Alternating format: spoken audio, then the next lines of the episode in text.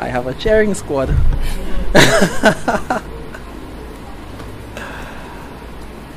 ah, good night, good night, good night, everybody. I must say, one thing I've missed since moving down south is Wednesday night church. Because I used to enjoy Wednesday night church. And I think it's actually very important um, that we have a regular forum where we can come and encourage um, one another. So the testimonies that happen during Wednesday night church, I think, are, are invaluable. So I'm very glad to be here. And um, um, yes, I'm very glad to be here. So tonight we are continuing our journey through First Peter. You know, and um, so have you asked have how many of you have asked yourself the question, you know, do we really as Christians now, do we really need to live that differently? You know, right now it seems as though Christians almost kind of live identical to everybody else. I don't know. Ask yourself the question. Let's pray. Um, dear God and our Father, we thank you so much for having brought us all out here tonight. We thank you for giving us health and strength and, you know, the ability, opportunity to come together and to worship you and to share our testimonies and so on. Dear God, as we look at this uh, section of First Peter, we just ask you to really um, fill us with your spirit so we can understand the messages that you have for us in here and that we can not only understand them but apply them to our lives and that the messages will actually change us and bring us to be more like you, I pray, for Christ's sake. Amen. yes, yeah, so as Christians, do we do we need to live do we need to live so differently or in another um, if we ask ourselves in a different way does the way we live as christians need to be different from the way other people live in general you know i used to one of the things i always used to find very interesting and I need to take my phone off of low power mode because it's keep blanking off all the time. One of the things I used to find very interesting was that in Curepe, you could always kind of pick out the USC students. And it's still actually kind of true, eh? It's still actually true. You know, you're, you're in traffic or whatever, waiting for the light to change, and you observe the people around and whatnot. And you can tell those they are most likely USC and those are most likely USC students as well. And I think you know, I think that's a I think that's a good thing. I think that's a good thing. Um the section of First Peter we are looking at tonight starts at First Peter chapter two and verse eleven. So you all could whoever has their phones and whatever their, their Bibles and whatever device, you know, we can look at it. Now, the section the section that we're looking at tonight is kind of broad, and so if we try to read it through or anything like that, it's going to take a really long time. So.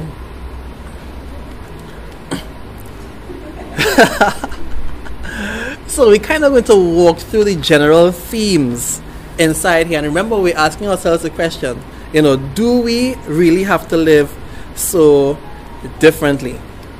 So as we look at this part of First Peter, um, starting at chapter two and verse eleven, you know, we find an interesting thread through the attitudes and actions that would necessarily characterize the Christian life.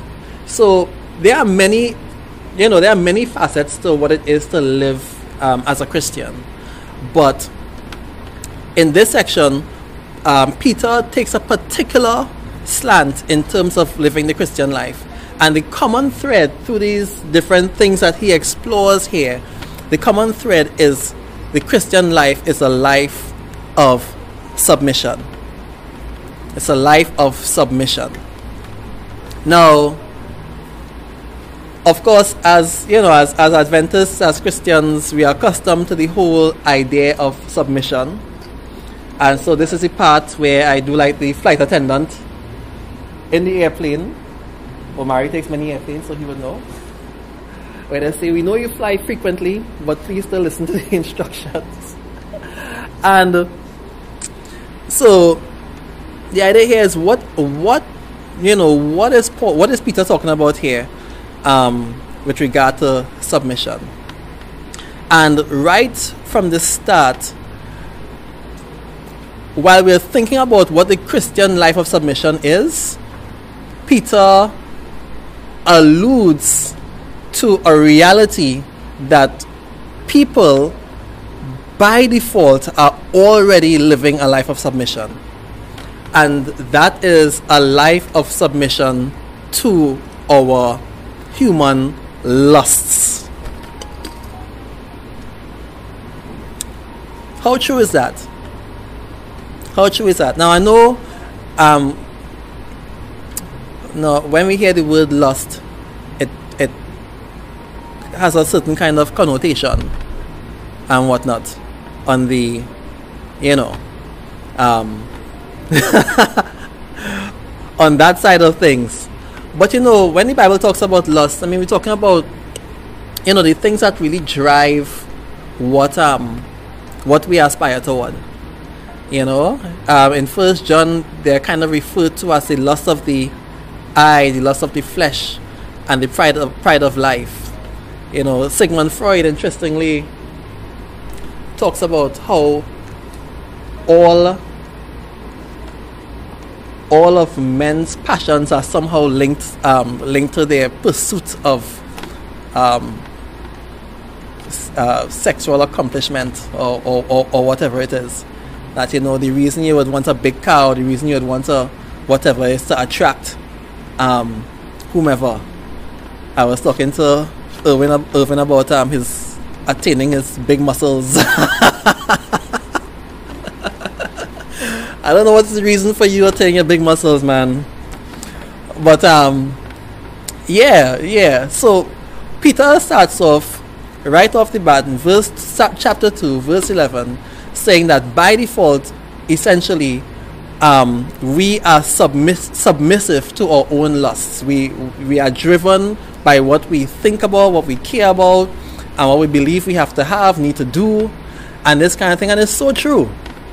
It's so true. It is so true.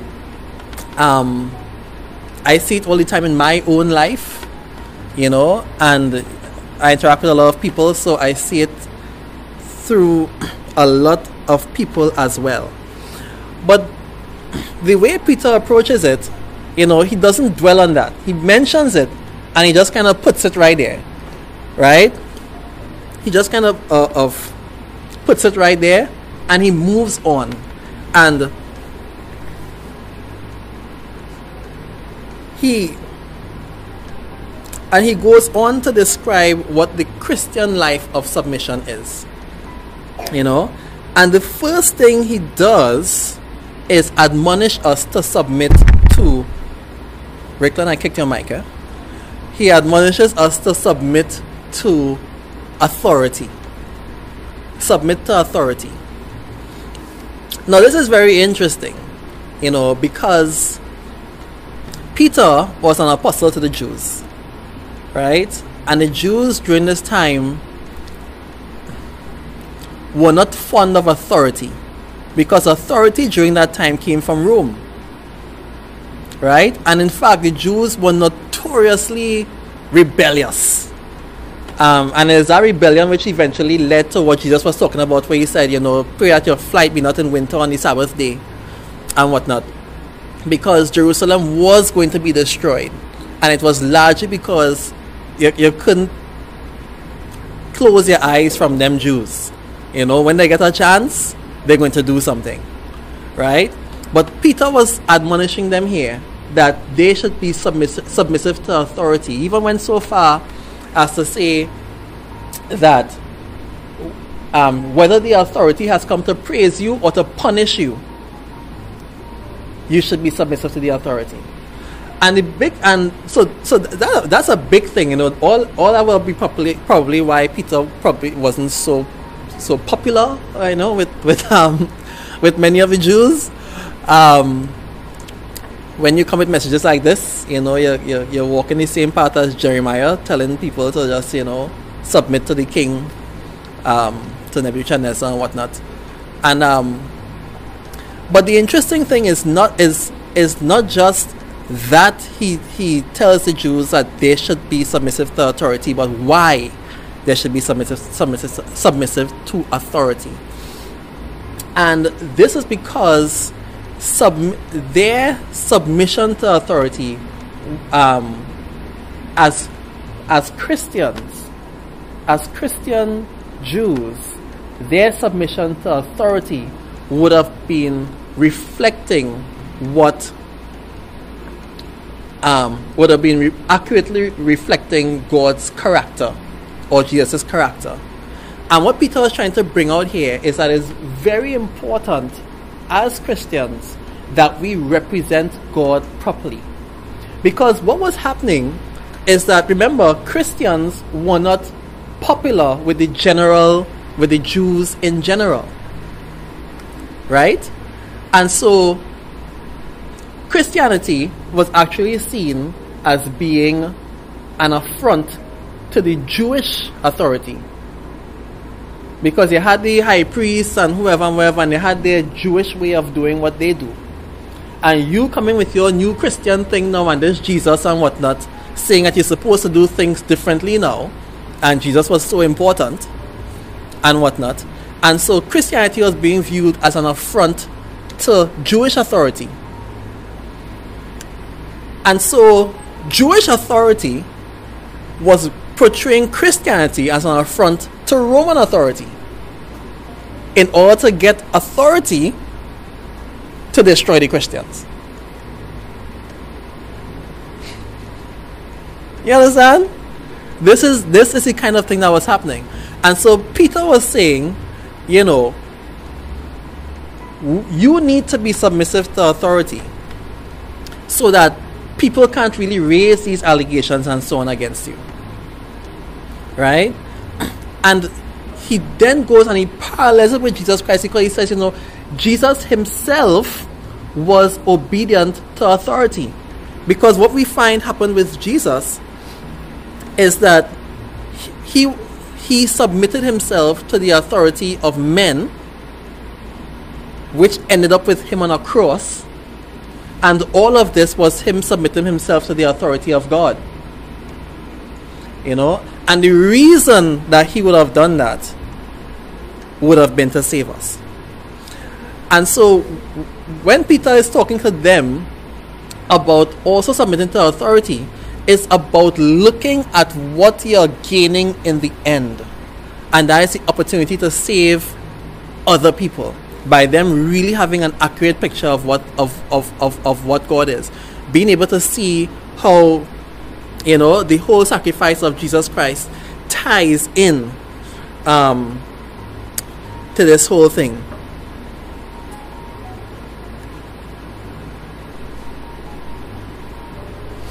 Now, as I read this, you know, um, it really kind of kind of stands out to me because I think one of the things that that Christians really have to be careful about is misrepresenting God. You know, interestingly enough, just last night I saw Tusker. Tusker was watching something on Facebook. I don't know how many of you have seen it because you know these things go viral or whatever it is. Where this young lady was talking about how she found God outside of church. She also it was a kind of a rant. It was a oh, interesting. Only Tusker saw that. All right.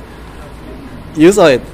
yeah, it was a kind of a rant where she talked about how, you know, when she was going through her dark times, when she was having uh, her difficult times, that instead of uh, the people at church being a support and a comfort to her, they were actually her worst enemies right inside there. They were the ones who were gossip, gossiping about her, who were tearing her down, um, who were pushing her away. and so on. And I find it very ironic and very interesting, but also very sad that in my experience with dealing with with people, sometimes Christian people are the worst people to deal with. And the thing is, it's not that they might be stealing or killing or ha- or committing adultery or whatever it might be. They might not be calling God's name in vain, but they might be very self-centered. You know, and that spills out into all kinds into all kinds of things. Um, hmm. You know, I'm, thinking to pull on, on examples, and I'm wondering, uh, do I pull? Do I pull on this example? Tasca, are you shaking your head? You're shaking your head. You're telling me no, don't pull.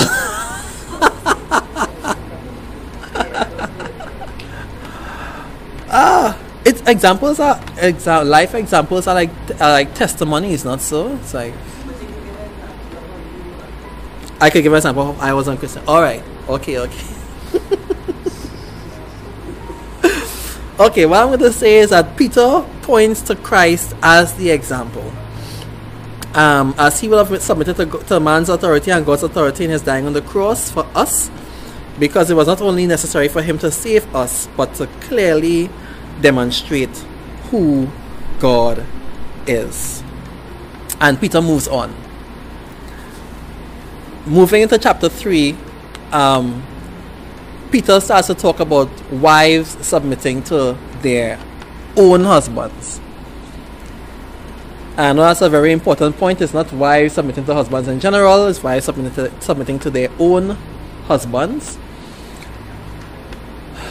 But as I thought about this part, you know, um, this is a horse that we beat a lot, and so I think we're just going to skip past that one.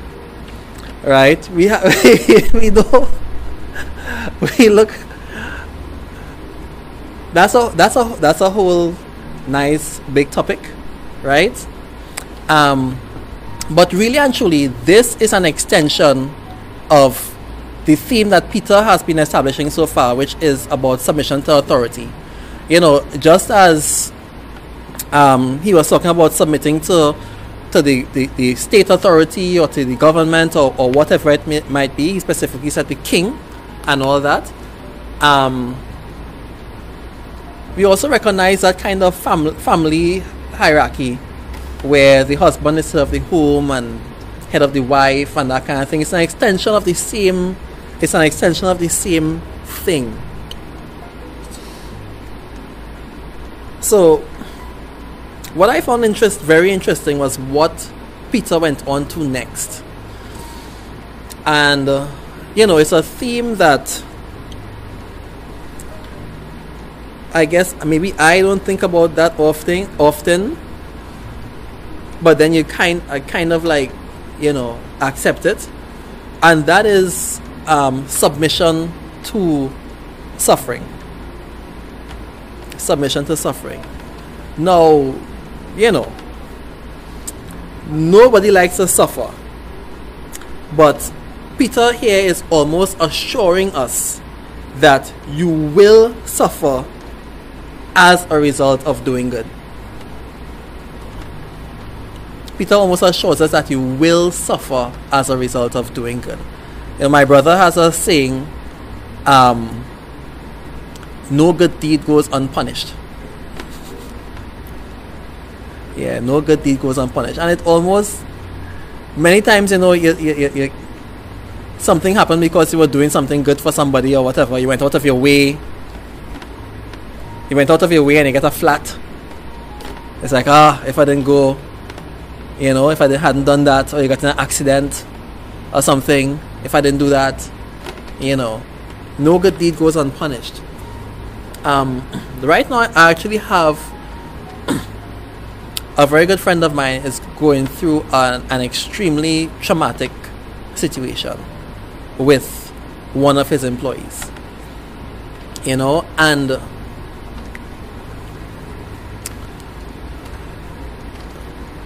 when I when he told me when he told me what was going on, I was studying this chapter for tonight, and it was so ironic that basically exactly what is happening with him is the kind of thing that Peter is alluding to here. That you will suffer, and not just arbitrary suffering, but at the hands of people, at the hands of others, for doing good. You know, and this friend of mine, one of his um, one of his employees, he would have gone out of his way um, for this guy in so many ways. You know, he would have purchased a car for him. Um, he would have started the reconstruction of his house and so on. He would have brought him to Christ apparently because he was not a Christian, and he would have started coming to church um, with him, and and these kinds of things to his efforts, and many many other things. I knew uh, from, from years ago. I knew when he would have stolen from him, and he still allowed him to come back, and all these kind of things, and these good things that he was doing for this guy well i have basically come to realize did did nothing more than to give this give his employee the impression that he had money and so he had to figure out how to get it So picture it, right? If you are a boss more like me, who never have money, right? And you're like, boy, things real hard. I don't know if XYZ, ABC, whatever, that kind of thing. I have no money, so you have no money to extort from me. But because I'm doing all these good things for you, I'm buying you a car, I'm putting towards um, um, your house, you know, I've, I've given you certain things and these kind of things because of those good things, you get the idea that you have money. And now I have to extort this money from you. You know, and so um, this Sunday he had to be in a tribunal with his pastor and whatnot because the guy said that he promised him fifty thousand dollars, um, and so on, and he didn't give me fifty thousand dollars, and all these kind of things, which it, it really and truly, if, you, if you know the situation, you know it makes no sense. You know, but this is something that he has to be going through right now, coming out of doing good. And this is what Peter says. Um, says would happen. And that even though we know that this kind of thing will happen, we are supposed to do good anyway. And why? Right back to Christ's example again. Christ knew that the end of his of his coming to rescue us and to save us and to give us give us the opportunity to have grace and salvation would have been his suffering, his death, and his separation from God. And in spite of knowing that, he still came and did it. You know? And as Christians, this is, is Peter is saying this is essentially our lot in life. That I guess you're not going to go like expecting that if you do something good, it's going to come back to bite you. But you're not going to be surprised if when you do something good, it comes back to bite you. And you know, I'm I'm, I'm going through it because um, in this way because you know it's, it's it's really long to read and not all of the language that Peter writes it in is straightforward. You know, and actually, when I was reading this, I found it interesting that Peter was the one who said that Paul wrote things that were hard to understand, because there were some things in this passage that were pretty difficult to understand, right? But um, but but yeah, I would encourage everybody um, when you have the opportunity to sit down and read this passage. Um, First Peter two, well, read First Peter, right? But the passage, the section we're dealing with is from 2 verse 11 until 4 verse um, 11. And so that's how chapter 3 ends. It ends with, that, with this pointing to Christ as our example and, you know, having having gone, having had that same attitude that in spite of what will happen because of his of his of his doing good, he will still go and do good um, anyway. And then that leads into First Peter chapter four, and First Peter chapter four, I really actually like us to read it to read verses one to six together. For all of those who have your Bibles, who have something, um, you know, one of the things I really appreciate in the Bible is um,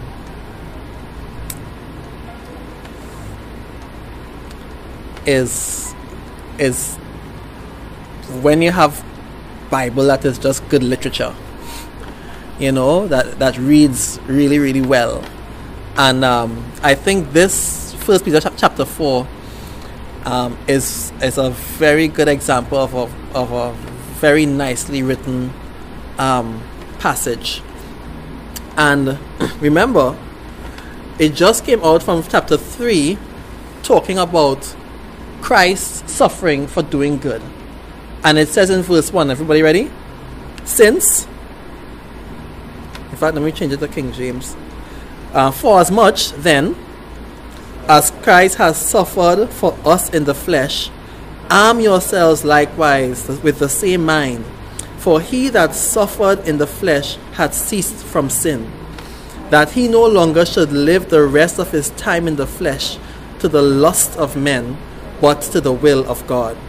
For the time past of our life may suffice us to have wrought the will of the Gentiles, when we walked in lasciviousness, lust, excess of wine, revelings, banquetings, and abominable idolatries, wherein they think it strange that ye run not with them to the same excess of riot, speaking evil of you. Who shall give account to him that is ready to judge the quick and the dead? For this cause was the gospel preached also to them that are dead, that they may be judged according to men in the flesh, but live according to God in the spirit. We can pause right there. Um, you know, Peter started off talking about how we were by default subject or submissive to our own lusts and he comes back here now um, and shows us that through Christ's submission and suffering, we have the opportunity to be dead to the to the flesh and hence and hence to these same lusts. And so he started with it. He left it. He came through all this stuff talking about uh, about about about submission and these kinds of things drawing it back to Jesus all the time, and here and here coming back to those lusts that he started off with, and showing that Jesus was the solution and answer um, to all of this. That we have the opportunity to be dead to the flesh and to be alive um, in the spirit. You know that it's to me it, it, it is it is it is profound It is profound. And I recognize that's something that I need in my life, you know, to have that uh, that that power to overcome the natural desires that I will have, the natural wants and you know, these kinds of things. And I'm sure, you know, I'm sure I'm not walking alone in this, you know, and to really make have the things of God as being the most important things, the mission that we're actually here for, as being um, our most important thing, you know, um, in in the face of all the things that you might want to have, or all the things you see everybody else has, and these kinds of things. You know, I just like to read, continue reading from seven to eleven. Um, from chapter 4, verse 7 to 11. But in the end of all, but, but, Peter says, but the end of all things is at hand. Be therefore sober and watch unto prayer. And above all things, have fervent clarity, charity among yourselves, for charity co- will cover, shall cover the multitude of sins. Use hospitality one to another without grudging. As every man had received the gift, even so, minister the same one to another, as good stewards in the manifold grace of God. If any man speak, let him speak as the oracles of God. If any man minister, let him do it as of the ability which God giveth, that God in all things may be glorified through Jesus Christ, to whom be praise and dominion forever and ever. Amen. In the end, Peter continues to refocus us on the heart of the matter. That at the center of our submission or suffering is supposed to be our love for one another, our love for God, and our love for our Lord and Savior, Jesus Christ. You know, and I think he was ex- he extremely effective in doing this in this pa- in this in this passage, and so I pray that God truly blesses us and helps us to gain this attitude of submission uh, to the true cause, the true mission of our Christian life to go to preach Jesus um, through our words and our actions. That we preach Christ and Him crucified. Thank you so much.